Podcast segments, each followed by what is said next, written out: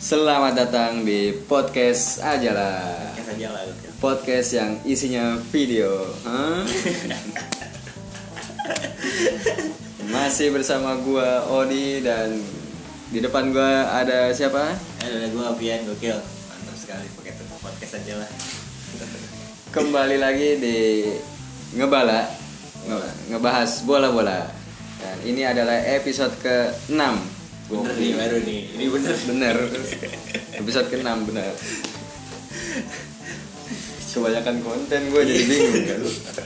Tapi bener ini podcast Ngebala episode ke-6. Bener. Nah, ini udah 6. Dan di episode kali ini gue bareng Hafian bakal ngebahas yang baru anget-angetnya semalam, yang baru terjadi semalam. Kita bakal ngebahas hasil pertandingan Timnas Indonesia melawan Uni Emirat Arab.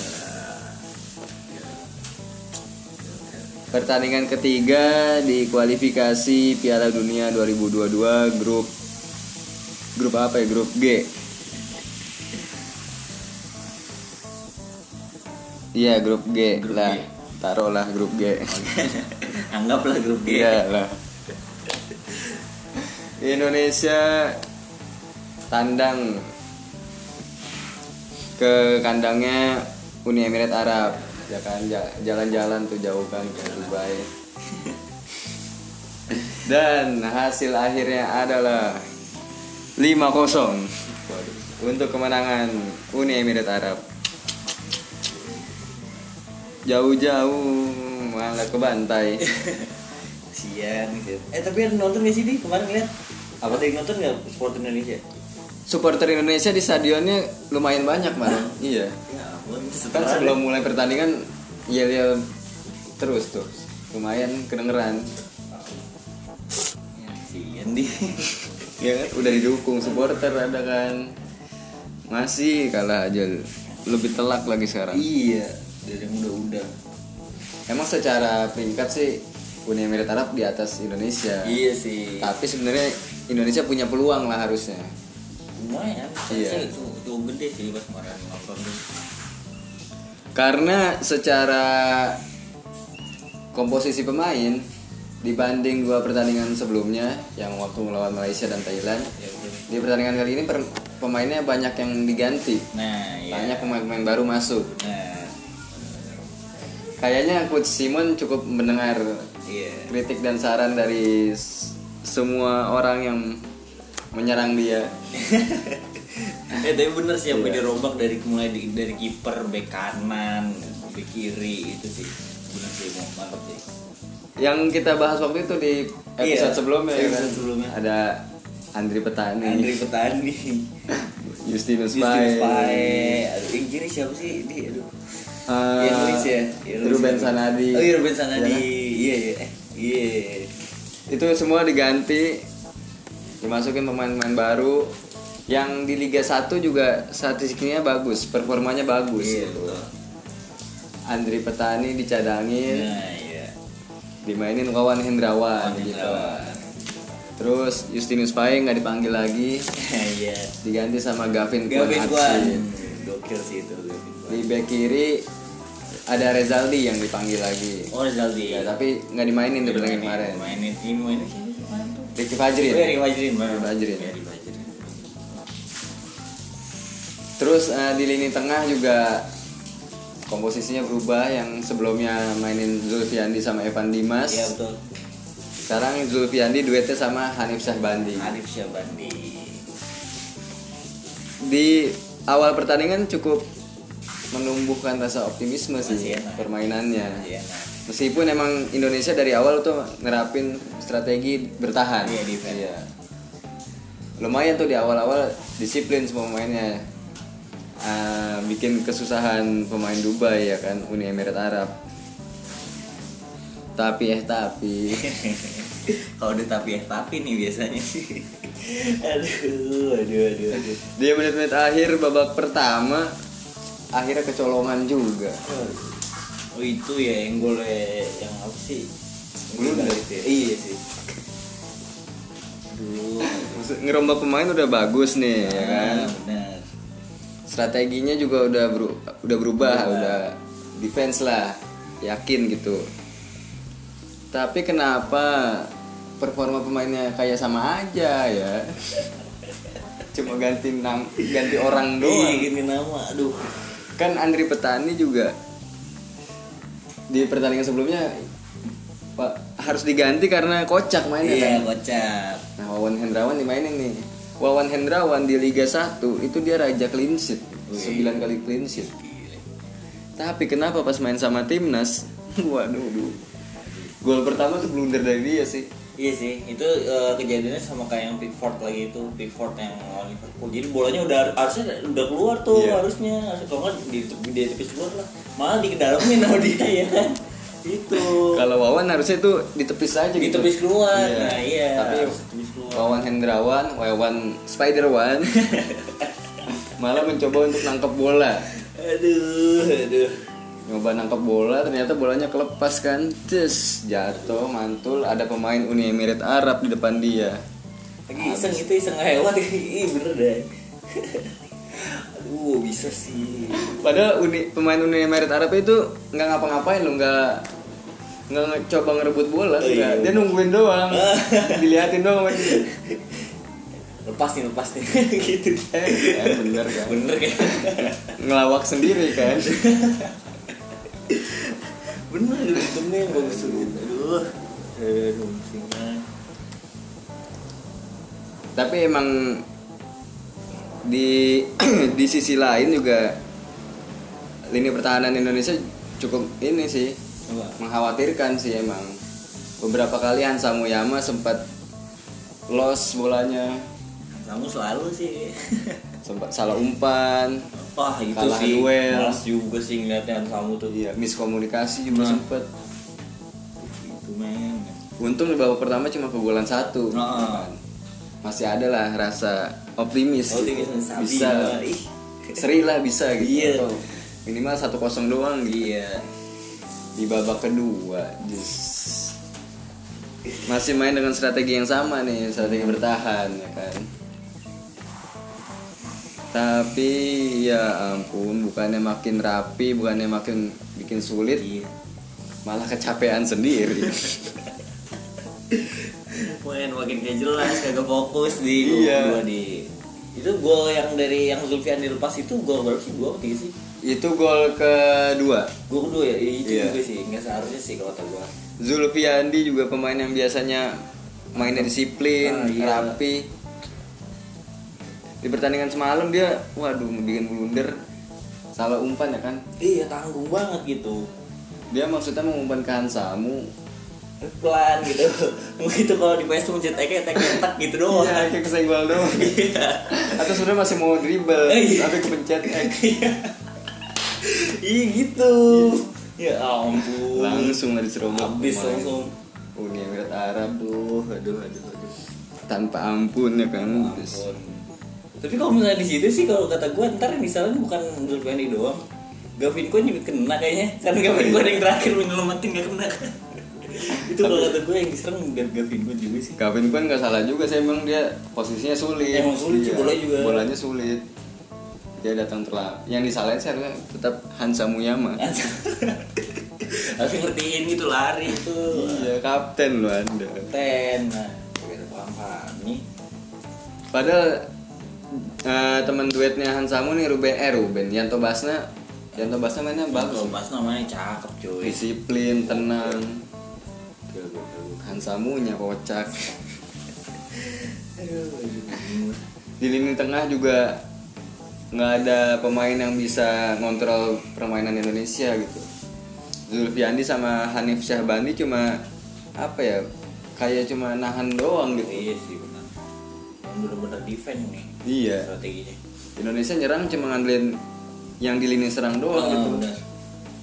Andi Firmansyah, Irfan Bachdim, Beto sama Dendi Santoso. Iya. Tapi Dendi Santoso juga mainnya lelet sih kalau gue lihat. Oh iya benar-benar kurang cepat juga dia buat supportnya tuh. Sebenarnya dia banyak peluang untuk ngebuka ruang gitu. Nah. Tapi dia mainnya lambat banget. Saking lambatnya sampai ini. Ditepok pundaknya kan sama pemain. Bang, menu kejar bolanya Bang. Menu kasihan. Lelet emang sih. Gue gregetan sih nontonnya. Harusnya dia bisa buka ruang ke kiri. Buka ruang ke kanan, malah kayak orang bingung mainnya. Iya sih. Kalau bapak lihat Dendi Santoso emang bingung banget. Entah dia mau buka ruang apa mau deketin tuh bingung dia. Iya. Jadi dia di belakang back doang udah. Jadi di belakang back, ya ampun. Kayak kalau kata gue semua pemain Indonesia takut dapat bola di mana di. Main ketakutan semua soalnya panik kalau udah di press tuh. Iya. Aduh. Dia kenapa lagi? Padahal Irfan Bachdim sama Beto Gonçalves lumayan sih mainnya. Dia kuat pegang bola, mau ngejar bola, mau turun ke belakang.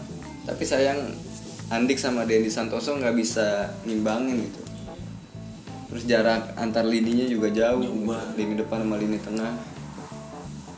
Lini depan sih yang benar-benar kelihatan jauh banget. Iya. Sampai Beto sama Irfan beberapa kali bawa sendiri doang udah. Iya, nggak ada yang bantu dari lini kedua. Karena di lini tengah juga kan tipikalnya sama tuh Zulfiandi sama Hanif, sama-sama bertahan. Nah pas udah 2-0 tuh ya Uni Emirat Arab makin ngeri mainnya gitu, makin pede, makin nguasain pertandingan. Indonesia juga mainnya makin kacau gitu, makin stamina juga habis mungkin. Terus pas nomor 10 Uni Emirat masuk tuh, yang mirip banget David Luiz.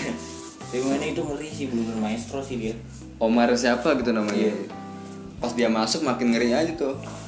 Kalau kata gue, ini malah Uni Emirat Arab malah menyimpan Indonesia. Bisa jadi ya. Menyimpan dia. Karena lawannya Indonesia. Iya kan? Gitu. Turut peringkat terbawah di grup.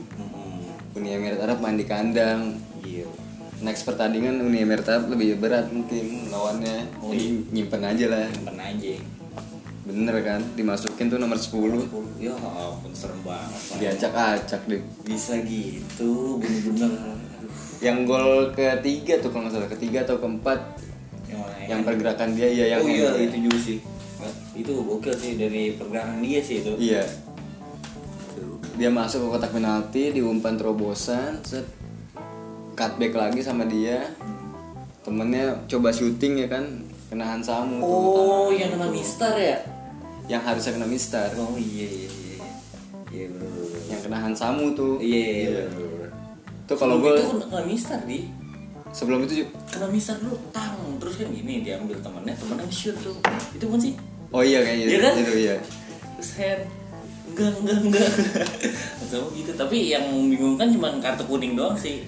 Iya. Kalau kata gue enggak sih. Kalau hand iya tuh hand. Hand mah iya gue ngakuin aja. Tapi kayaknya nggak kelihatan sengaja juga sih emang. Emang on aja. Positioningnya off. Iya. Harusnya munggungin aja sekalian kan. Iya. Nggak tahu kenapa Hansamu udah jelek banget. Disikut sama dia. Aduh. Itu juga Hansamu juga sih, susah sih. Itu juga kartu kuning menurut gua enggak sih. Karena emang nggak kelihatan sengaja, tapi kalau misalkan tangannya aktif ya emang aktif. Bener, setuju. Kalau hands boleh penalti. Setuju. 3-0 ya kan. 3-0 tuh. Terus yang menarik juga di pertandingan ini ada pemain Uni Emirat Arab yang hat trick. Ali Mabkhout. Ali Mabkhout itu nyetak gol di menit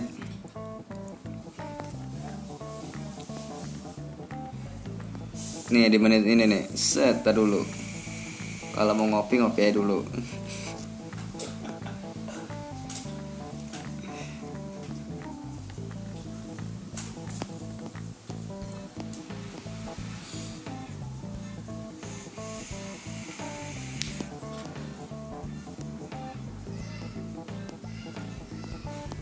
Set. Andi. Lu udah mau ngelihat langsung statistik ya? Iya. Ntar gue kata nih, harus di-cut nih.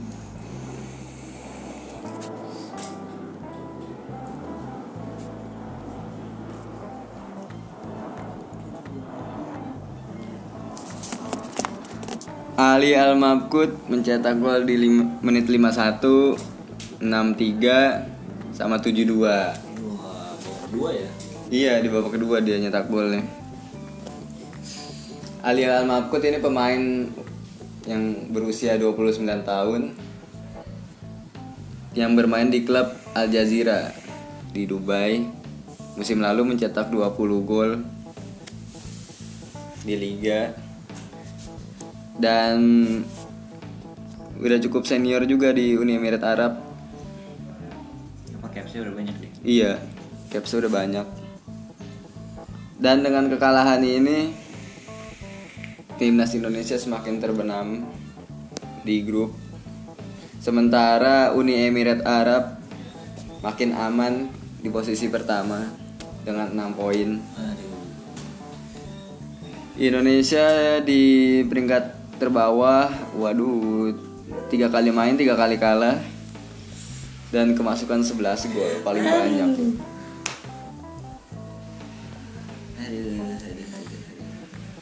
Setelah ini Indonesia bakal lawan Vietnam, mainnya di Bali. Apakah ada peluang menurut lo, Yan? Menurut gua? Iya, sulit sih. Enggak, gua tetap sulit. Kalau misalkan strategi masih tetap gitu, enggak sih. Tetap yang itu gue tuh dari awal nggak pernah lihat karakter strateginya si ini Mermi ini, Simon Public Enemy. Iya, apa sih dia yang dia banget tuh, apa nggak sih, main kayak main biasa doang. Iya ya, Simon Public Enemy emang ngedengerin kritikan orang, ngerombak main. Tapi kenapa nggak ada perubahan gitu di permainannya? Iya, pas di lapangan ya. Dan dia juga alasannya pemain Indonesia nggak fit 100% mulu. Masa? Iya. Bro, lama bro, sumpah dah. Ini lama ya. Dari pertandingan lawan Malaysia, Thailand, sampai Uni Emirat Arab, dia alasannya Indonesia pemainnya tidak 100%. Alasannya itu mulu. Padahal memang dianya aja nggak bisa. Mungkin. Dan PSSI juga nggak bakal ngepecat dia sampai ini sih, selesai kualifikasi Piala Dunia. Jadi apapun hasilnya di kualifikasi ini, di semua pertandingan Simon tetap bertahan. Jadi ya mungkin udah nggak ada harapan lagi buat Indonesia. Iya, gue juga. Karena Simonnya bakal bertahan. Iya, aduh, sulit ya. Gila, gue sekarang tahun 23 aja lah. Sulit senior tuh, anjir. 23, 19 gitu. Futsal gitu. Yang lebih ada kansnya maksudnya, yeah. Aduh. Kayaknya pemain Indonesia tuh, apa ya, psikisnya udah kena dah gitu.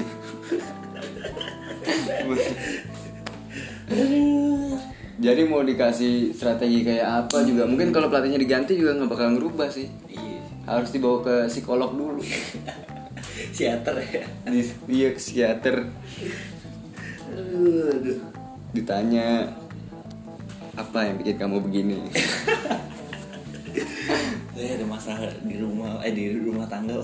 Kan keluar satu tuh kesannya tuh akhirnya main pelongan ya dia.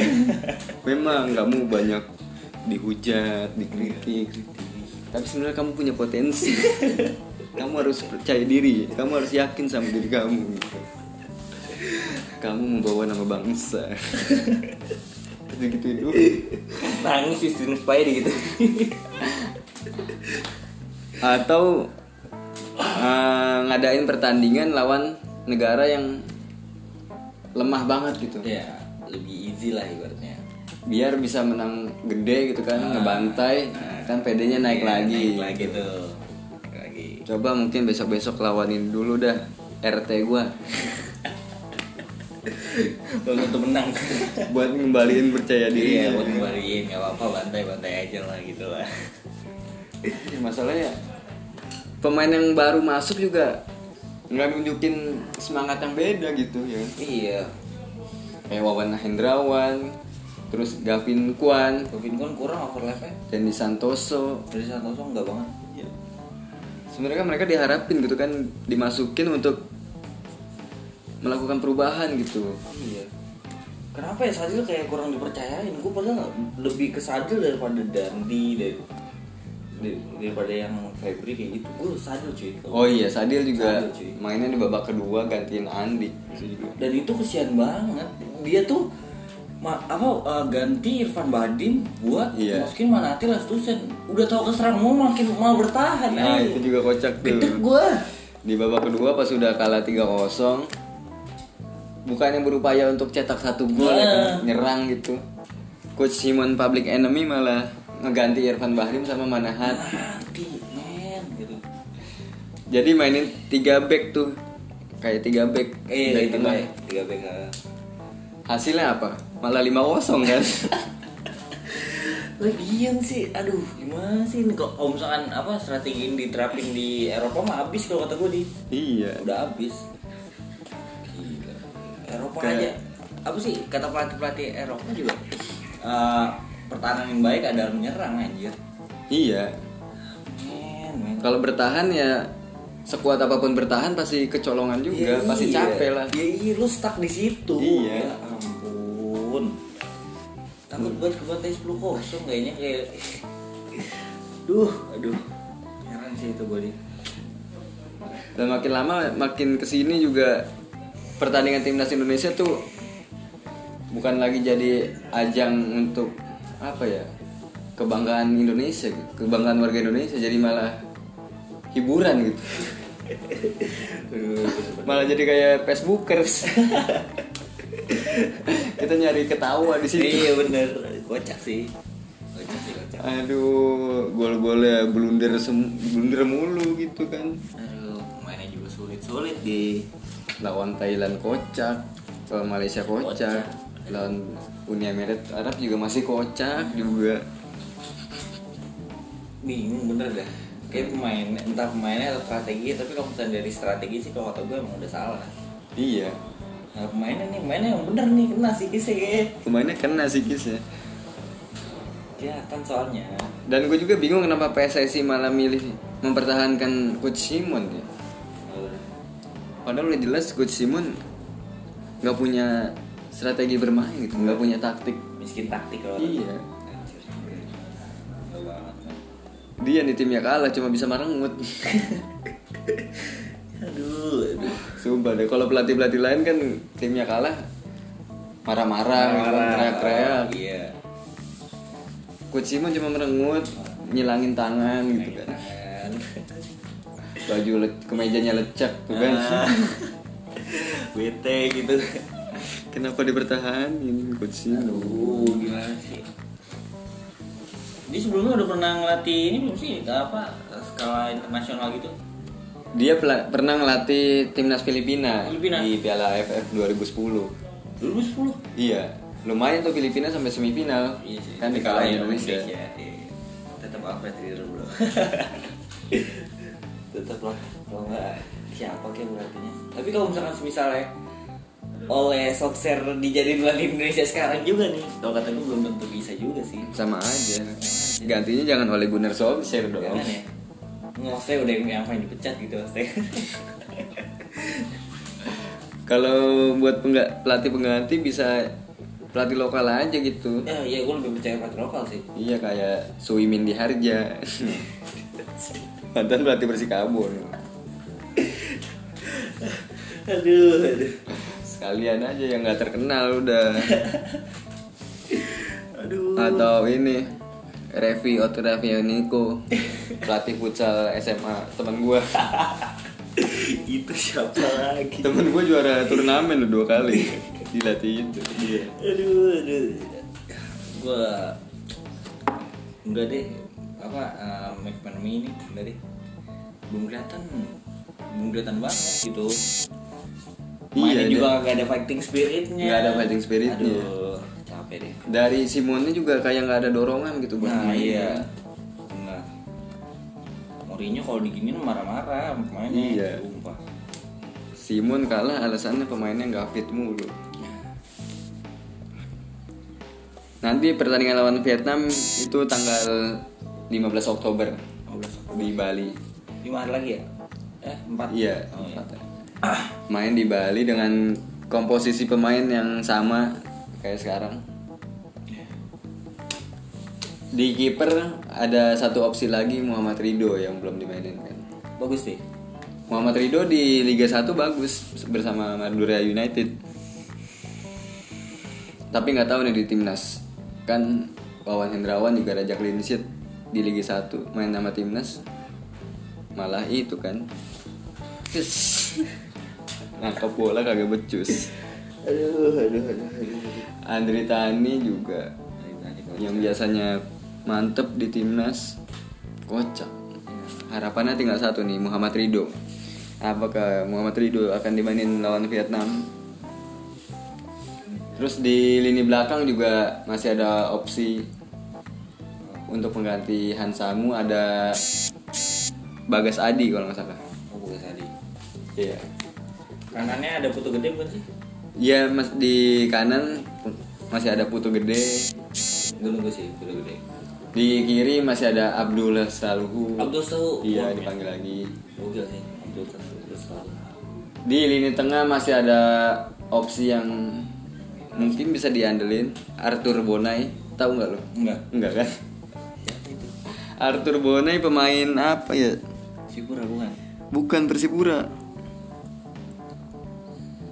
Badak Lampung FC kalau enggak salah. Bagus mainnya. Gue taunya pas di Perseru sih, mantep. 2 musim yang lalu tapi Arthur Bonai, tapi nggak tahu kan kalau buat timnas. Yeah. Di lini serang juga masih ada opsi siapa tuh? Aduh gue lupa siapa ya yang belum dimainin ya? Siapa? Bukannya striker tua semua anjir? Enggak ada lagi. Oh baru. Apa Greg? Bukan Greg. Bukan Nasarayu bukan. Opsi baru, oke berarti kamu ada opsi baru. Ya. Oh Lerby. Oh Lerby dipanggil. Iya Lerby. Okay. Akhirnya gue nunggu sih Lerby. Oh iya ada Rico Simanjuntak juga. Wih, ini dia gacuan. Rico Simanjuntak bisa dicoba. Wawan Febrianto. Sebenarnya gue ngeliat kayak Rico Simanjuntak sama siapa Sadil nih. Ibaratnya kalau kayak Manchester City, jadi dikasih menjuntaknya Sterling. Iya. Nah, si Sadil nih, Belarus Silva cuy. Iya, bisa jadi tuh. Mungkin bisa dicoba kan lawan Vietnam nanti. Nah, iya. Di lini tengah juga masih ada Bayu Pradana. Oh, Bayu Pradana? Iya. Lumayan sih. Yang dipanggil lagi akhirnya. Lumayan. Tapi gue nggak pernah lihat permainan Bayu Pradana lagi sih, karena kan dia main di Mitra Kukar. Mitra Kukar main di Liga 2. Iya. Tapi terakhir ngeliat masih mantep kan, masih aman-aman aja. Iya, semoga di timnas dia bisa nunjukin performa terbaiknya dia seperti yang sebelum-sebelumnya ya kan. Betul.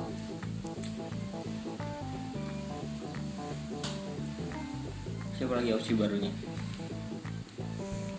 Udah kita sebutin semua tadi.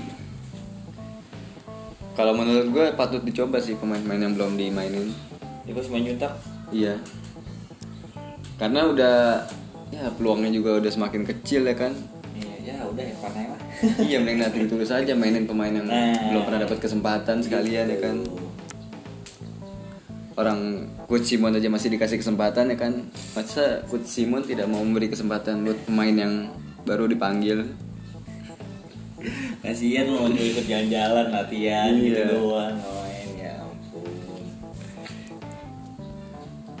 Nah, untuk pertandingan berikutnya apakah lo optimis ya? Tetap tidak.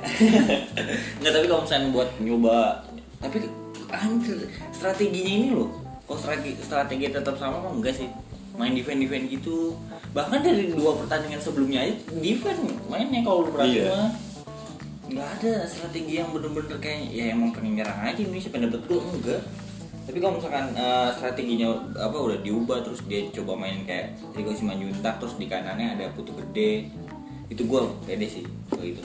Ini akan menjadi pertandingan kandang ketiga buat timnas kan. Yeah. Di 2 pertandingan sebelumnya Lawan Malaysia, Thailand. Lawan negara Asia Tenggara lagi nih. Iya. Yeah. Di kandang sendiri.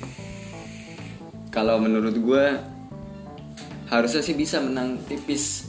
Tipis ya? Ya 1-0, 2-1 mah harusnya bisa. Dengan mainin pemain-pemain yang baru. Belum pernah ya? Iya. Gue setuju tuh mainin Lerby, mainin Rico, mainin Sadil dari awal. Mainin Emrido kipernya. Lili Pali kalau kata gue dari awal tuh. Lili Pali juga boleh dicoba lagi dimain dari awal karena kan nanti mainnya di Bali, di kandang dia sendiri. So, iya. Atmosfernya juga dia udah terbiasa gitu kan. Irfan Bachdim juga terbiasa. Iya. Bisa lah menurut gue menang tipis untuk meraih 3 poin pertama. 3 poin pertama. Saya sangat menunggu. Tapi kok sih majuin aku kayaknya. Kita tunggu hasilnya Coach Simon Public Enemy. Iya. Yeah. Ada mendengar ini. Semoga Anda mendengar kita lagi. Tolong mainin pemain-pemain yang baru ya. Tolong. Terutama di kiper. Kan Bung Wawan Hendrawan udah kebobolan 5. Tolong jangan balik lagi ke Andritany. Iya. Yeah, cobain Emrido aja ya. Emrido. Please banget ini mah. Please banget. Jangan Andritany lagi. Oke, kayaknya segitu aja. Ngebala episode ke-6 ini ngebahas hasil pertandingan Timnas Indonesia dan prediksi di pertandingan Indonesia selanjutnya. Terima kasih buat yang sudah mendengarkan sampai selesai. Boleh di-share ke Simon. Kita ada teman deket yang denger ya. Terima kasih. Gua Odi dan gua Almian. Oke. Sampai jumpa di Ngebala episode selanjutnya. Ngebala, ngebahas bola-bola.